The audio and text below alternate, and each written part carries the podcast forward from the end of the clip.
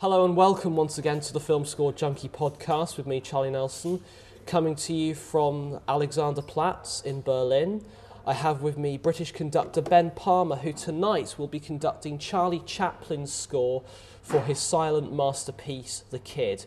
It'll be performed by the Babylon Orchestra at the wonderful old nineteen twenty-nine Babylon Cinema on Rosa-Luxemburg-Straße.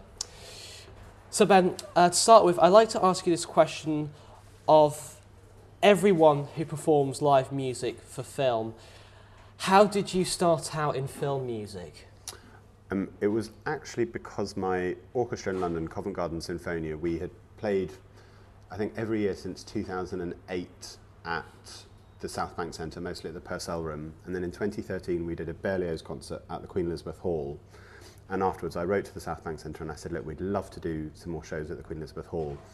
And a little bit later, they got in touch, I think it was about August or September of that year, and said, look, we've had a, we've had a cancellation for a, a sort of prime Saturday in December.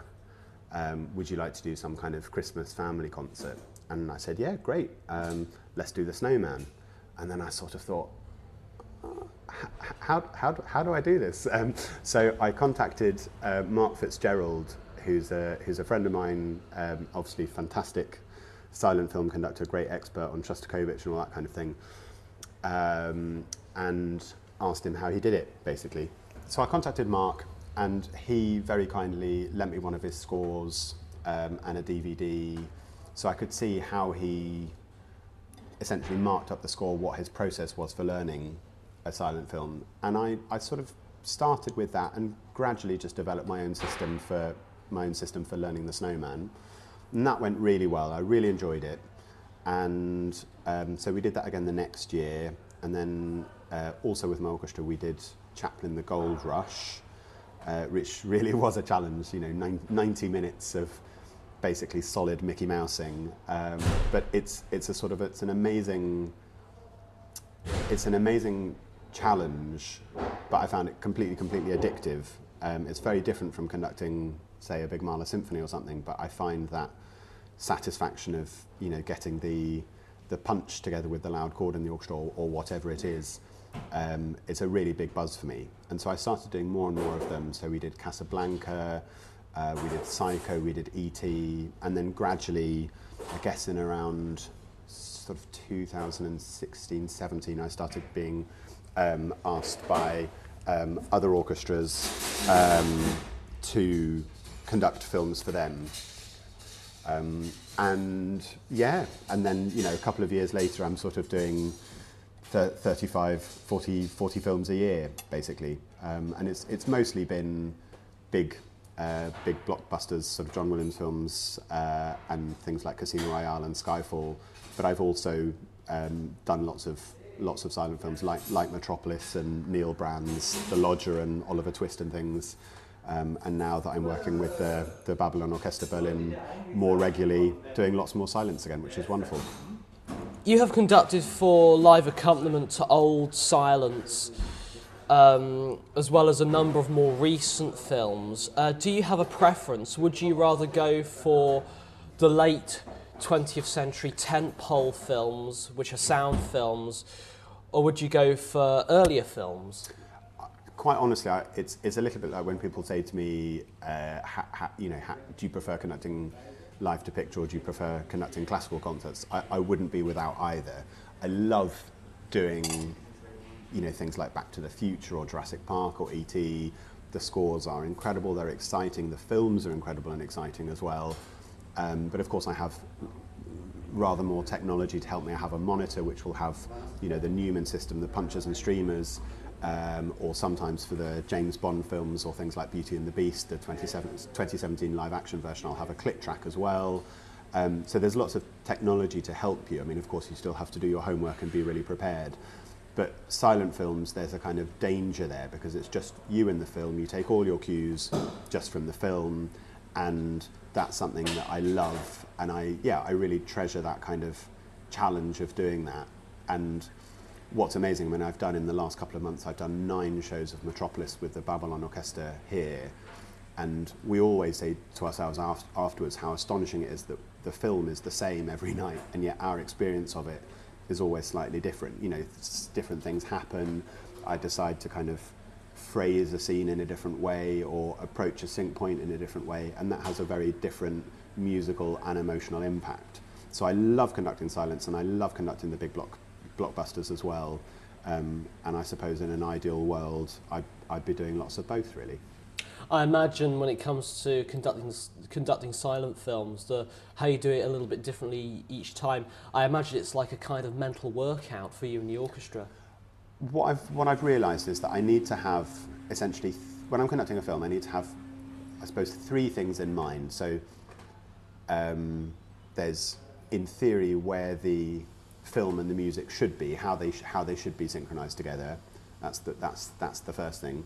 The second thing is where I actually am, which might be ever so slightly ahead or ever so slightly behind. And then the third thing is what I need to do to make those first two things agree with each other.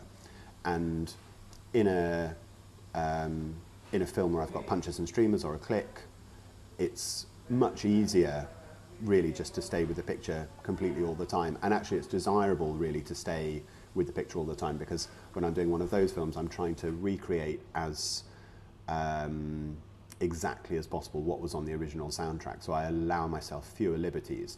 With a silent film, I always feel there's it's it's sort of legitimate to play around with it a little bit more, and so yeah, it, it is it is a workout. I mean, it's it requires a great deal of trust in both directions, me to the orchestra and the orchestra to me. They need to trust that if I do something slightly unpredictable, that I'm not just being um, a little bit crap at conducting, but I really actually want them to move in this particular place. I need them to put the brakes on or to move forward. Um, and that is extremely, I think, extremely exciting for us. And it's exciting in a way that perhaps doesn't happen with the big films, where you're trying to reproduce the same thing every, every time, perhaps. Mm-hmm. I, back to sound films, I, a couple of years ago now, saw a, a wonderful performance you did Uh, of Brassed Off in Birmingham with the Grimethorpe Colliery Band, um, and this must have been huge fun. But could this have been different in the sense that you were dealing with an ensemble that wasn't a conventional orchestra and that may have had amateur players playing in it? Well, this is a re this is a really funny thing. So whenever whenever I start rehearsing any film, you go to the orchestra for the first time, you play through the first cue, and then usually you go back and you say, right, you know, you do your sort of normal musical rehearsal things, and then you say, now this bar we need to stretch a little bit because there's a certain thing that happens on screen, um, and you know, you just have to, edges and corners, a little bit of polishing, just to make sure that what, what we're playing fits exactly with the film. When I went and did my first rehearsal with Grimethorpe, uh, that was in, Um, that was before the Birmingham show that you saw. The first one we did was in Leeds, actually, with the opera, uh, the Orchestra of Opera North playing as well. And so I went to Grimethorpe, to their band room, for the first rehearsal. And um, th they were they were ready. They was they were sitting there five minutes before the scheduled rehearsal time, ready to start. And they just said, you know, we, we can start. And we played through the first the first cue, the first march, and. Um, We just, and, and this was, and I had my laptop there and I was syncing it to the film, and we got to the end of the queue and I said, um, right, let's, uh, let's move on then. And we basically went through most of the film, hardly rehearsing anything at all. The only thing we really had to work on a lot um, was um, the, the Rodrigo Concerto d'Orange Juice um, and, the, and the William Tell, because those are the ones, and actually also the Florentina March. Those are the ones where the sync is extremely, extremely important, because you can literally see the players' valves moving on the screen, and that has to be ideally perfectly synchronised with oh, with, yeah. with the live music. Um, and I mean, actually, Brassed Off is fairly terrifying for that, because it's suddenly those moments just come out of nowhere. Suddenly, Pete Postlethwaite, um, you know, is, is whistling along, and that's and that's um, uh, that that's got to line up, uh, or you know, singing along when they're on the bike, and that's got to line up perfectly with the with the floral dance. But Grimethorpe, the work ethic was astonishing. The playing was absolutely astonishing. Um, you're right in the sense that they are technically amateurs. It's probably one of the most professional groups I've ever worked with my entire life. And I mean, this was borne out not only in my experience, but when we did that first Opera North show, um, you know, the, the, the Orchestra of Opera North, lovely, lovely, lovely guys. They've, you know, lo lots of them have been in the orchestra for, for a while, and, you know, they've sort of seen everything and done everything. And um, loads of them came up to me afterwards and said, this is the best day I've ever had, sitting behind the basses in Grimethorpe Colliery Band for a day. They, and they, they just said they'd never seen such kind of concentration and commitment. Um, and, you know, the playing is just at an astonishing, astonishing level. And of all the films I've ever done, that's the one where I've had to do the least work to get the ensemble or the orchestra, or whatever it is, to actually be synchronised with the film. Because it, it's a, actually with, with Grimethorpe, it's a little, it's a little bit like, I suppose, how I imagine it would be with the with the Vienna Philharmonic, that, you know, playing Johann Strauss or something. That it's it's a real living tradition of how they play those pieces. And when the soundtrack for, for Brassed Off was recorded, they just recorded those pieces as they as they were in their repertoire at the time. And to a greater or lesser extent, that is more or less how they still play those pieces now. So, you know, things of phrasing, things of rubato, all this kind of stuff is, is just how they still play that music. And of course that meant that it still fitted with the film, which was kind of really, actually really astonishing.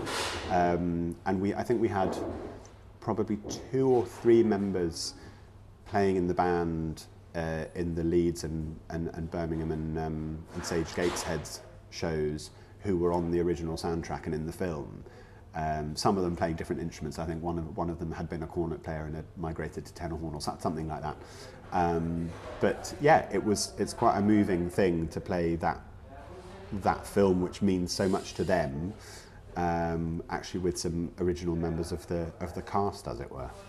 Oh yes, and um, I guess when, I mean, to have, to have the score um, played by the original band, I mean, I mean, God knows how it can be done. Where if the if the band somehow goes, if it goes defunct, I mean, I guess it'll be very difficult. I think I really hope Grimey will will survive. Yeah, um, I hope so. They they did a they did a really good crowdfunder during COVID and things, and they're doing lots of fantastic education work. Um, and I, I hope it's enough of a national institution that it will that it will survive um, for as for as long as there are people to go and hear them. Now, I've got here a, a list of various other films that are in your repertoire. You, of course, have done Neil score, Neil Brown's score to Oliver Twist, as well as The Lodger. Yeah, great, great fan of both of those.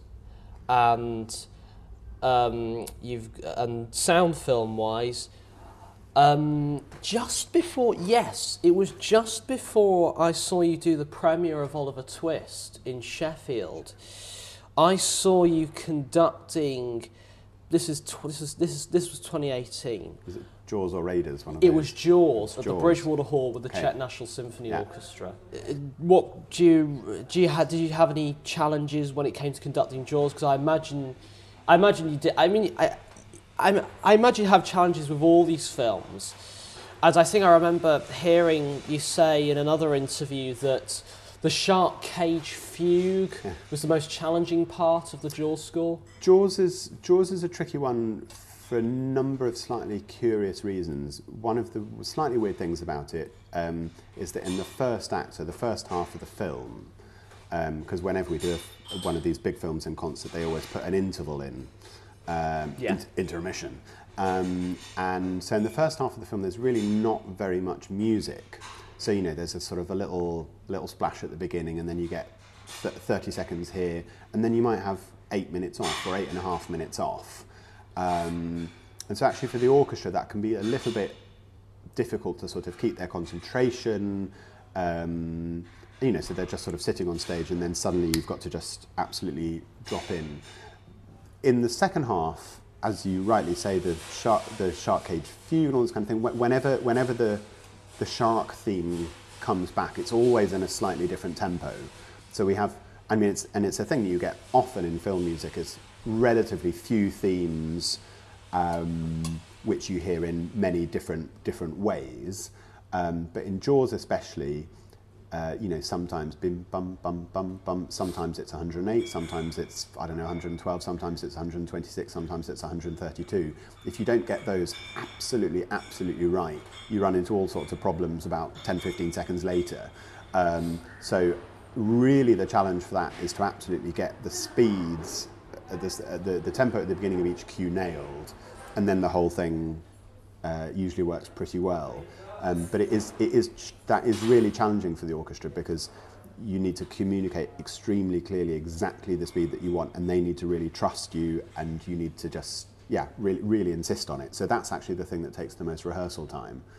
Um, I mean, actually, funnily enough, that show in Manchester of uh, Jaws that we did, I think that was the day where, I don't know if there was some terrible accident on the motorway and the orchestra was extremely, extremely late, so we basically only had time for a seating call rehearsal. So I think we had something like twenty minutes instead of three hours, um, which basically was a sound check and run running two cues, so they did astonishingly well. I'm hope, hoping, the surprised look on your face means I hope you didn't realise that. um, I don't know, I think I remember hearing about an accident yeah, or something, yeah, but it's, um, it's gone now. Yeah, um, but um, yeah, that was definitely um, coffee and adrenaline that got us through that one.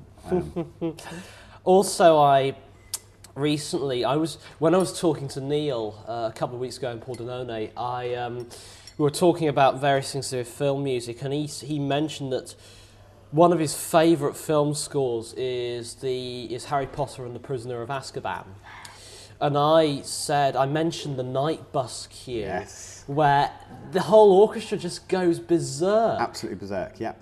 Um, it's funny actually, I've just, um, last week I was doing a concert at the Royal College of Music, and uh, we did Dukas Sorcerer's Apprentice, uh, a suite from Game of Thrones which I arranged, and then I put together a sort of composite suite from the Philosopher's Stone, Chamber of Secrets and The Prisoner of Azkaban, including the Night Bus. um, and in the, in the concert arrangement that's published by Hal Leonard, I think the, the tempo's taken down to minimum, you know, half note one hundred and twenty-eight, but on the original score, because I checked, because I've done Azkaban in concert, I did the German premiere a couple of years ago, is somewhere between one hundred and thirty-eight and one hundred and forty. So when I said this to the orchestra, you could just see some of the wind players, the, the whites of their eyes, and they're going, oh, okay.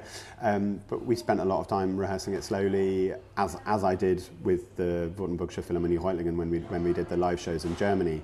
Um, you just need to take it apart and just make it really, really rock solid, and then speed it up again. But it is absolutely, does, absolutely wild. It's extremely, extremely difficult. Does the orchestra in that cue? Does the orchestra ever, uh, the, the like the bass player and yeah. the percussionist? Do they have like ad lib bits in there? No, parts? It's all scored. It's oh. all scored. Um, it's just astonishingly, astonishingly done. I mean, there are little bits of it that remind me of.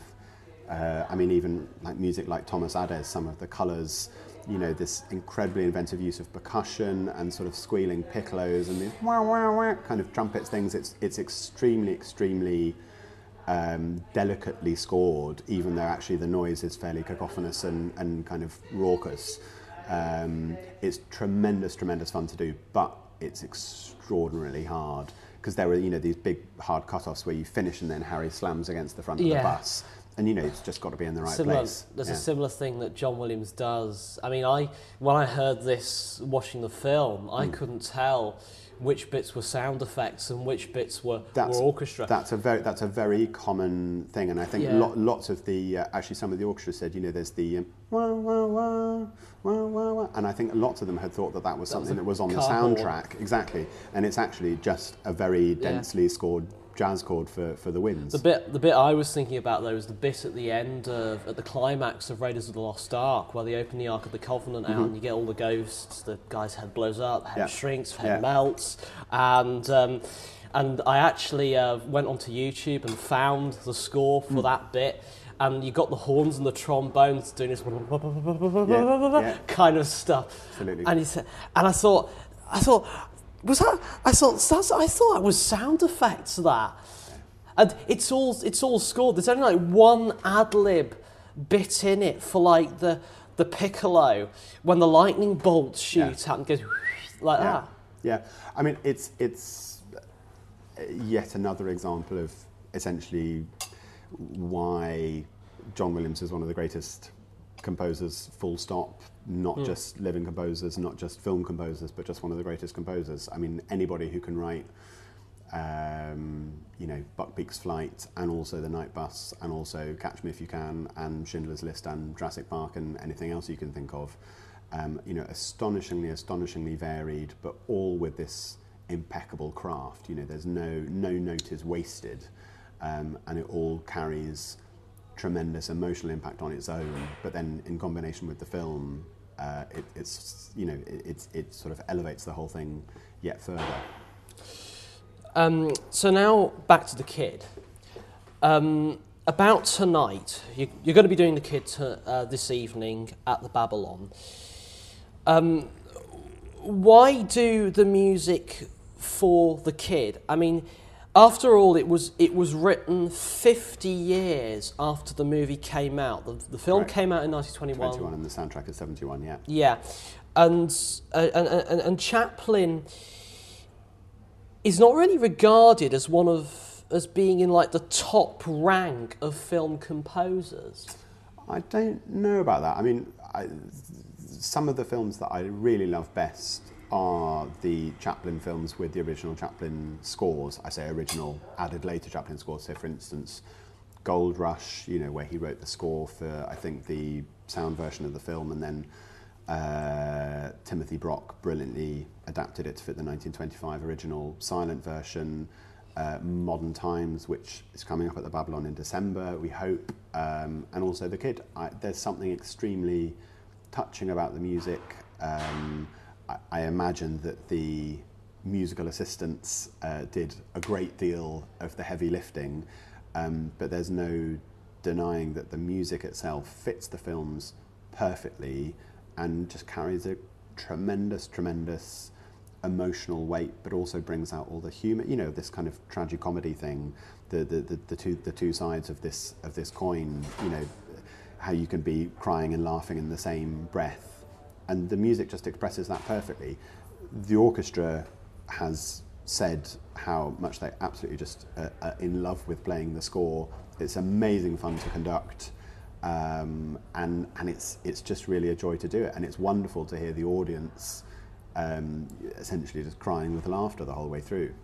Um, this is prob- I think one of the reasons why the score is really good. Um, I think a similar thing is applied to scores for musicals.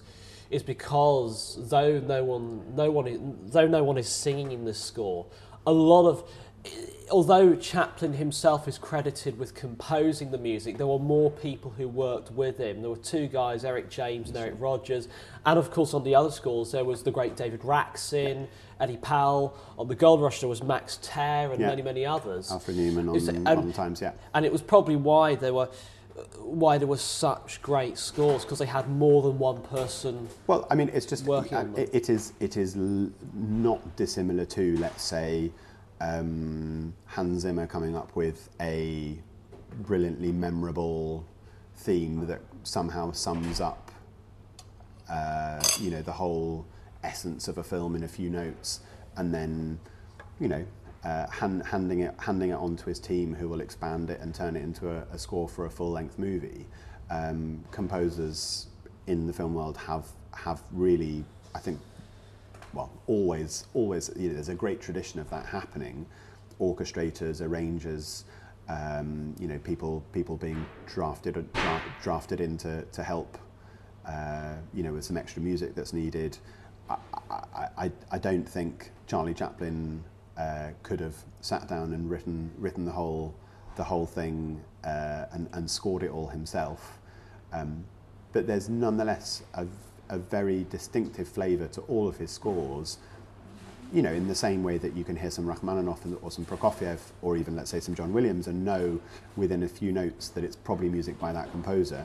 Hmm. You can tell pretty instantly the Chaplin scores are by Chaplin. Um, and I don't think we should take anything away from him because he had some assistants doing it. You know, it's really a kind of Gesamtkunstwerk. He's doing the whole thing. He's in directing, s- he's acting in it, and also now with these soundtracks, it's, it definitely adds another another layer to it. In a similar way, you have like Disney films with songs by the Sherman Brothers, but they also worked with collaborators like the great Irwin Kostal. Absolutely, or you know, or even Frozen, which has, you know, the orchestral score by someone and the songs by someone else. You know, there's a great tradition yeah. of it, and I, I really don't think there's anything there's anything wrong with it. Um, I mean, it's, you know, there are probably very relatively few people. Looks again at John Williams, you know, who write everything, including the songs, including the source music, everything. Um, but you know, at the end of the day, it, it's all about giving giving the film its best chance to. To, to really hit home, and I, I think these um, Chaplin Chaplin scores really do that. I think we also can't underestimate the amazing work that Timothy Brock has done mm.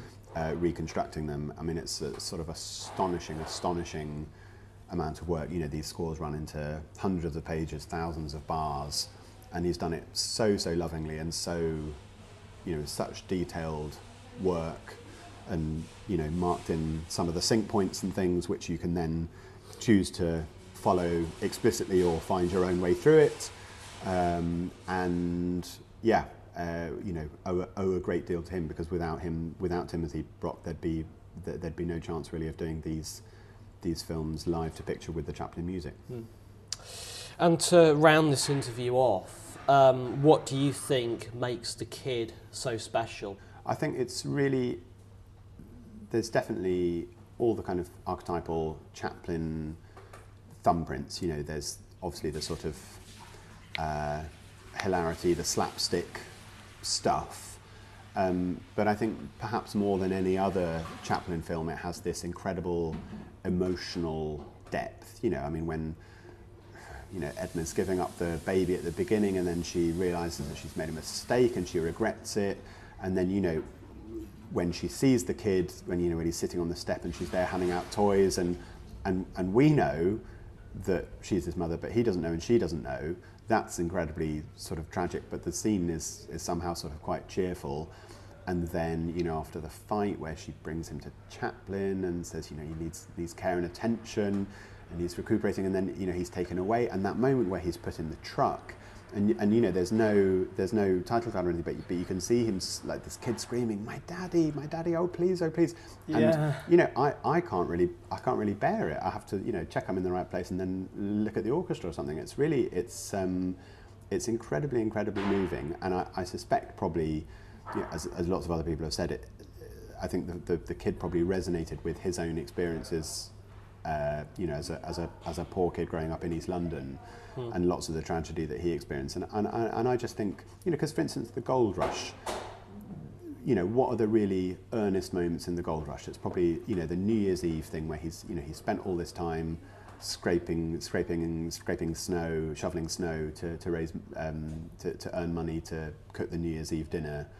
And, you know, the really only absolutely earnest moment in that is when he's there and he can hear the New Year's Eve party going on in the hall round the corner, and he's there and he's set up his meal, and, and the girl's not coming. Um, but I feel like, and, you know, in the rest of it, even though there are some sort of serious moments, it's, it's always with that kind of tongue-in-cheek, you know, the comedy's only just a, a little step away, whereas I feel in The Kid there's definitely a real, that that... that element of tragedy underpins the whole thing, and it goes mm. much deeper than it does in, in the other Chaplin films. So I think that's, for me, why it's why it's such a heartbreaker, really. Um, and it, you know, again, it's a sort of slightly curious, open-ended ending. We don't quite know what happens after they go into the house at the end. We sort of assume it's a happy ending, but it's not absolutely explicit. Um, yeah, it's it's amazing. It's amazing. Well, Ben, that wraps up this. This interview then. Uh, thank you for tuning into the Film Score Junkie podcast, and do tune in again next time I, whenever I put out another podcast, whenever that, whenever that will be.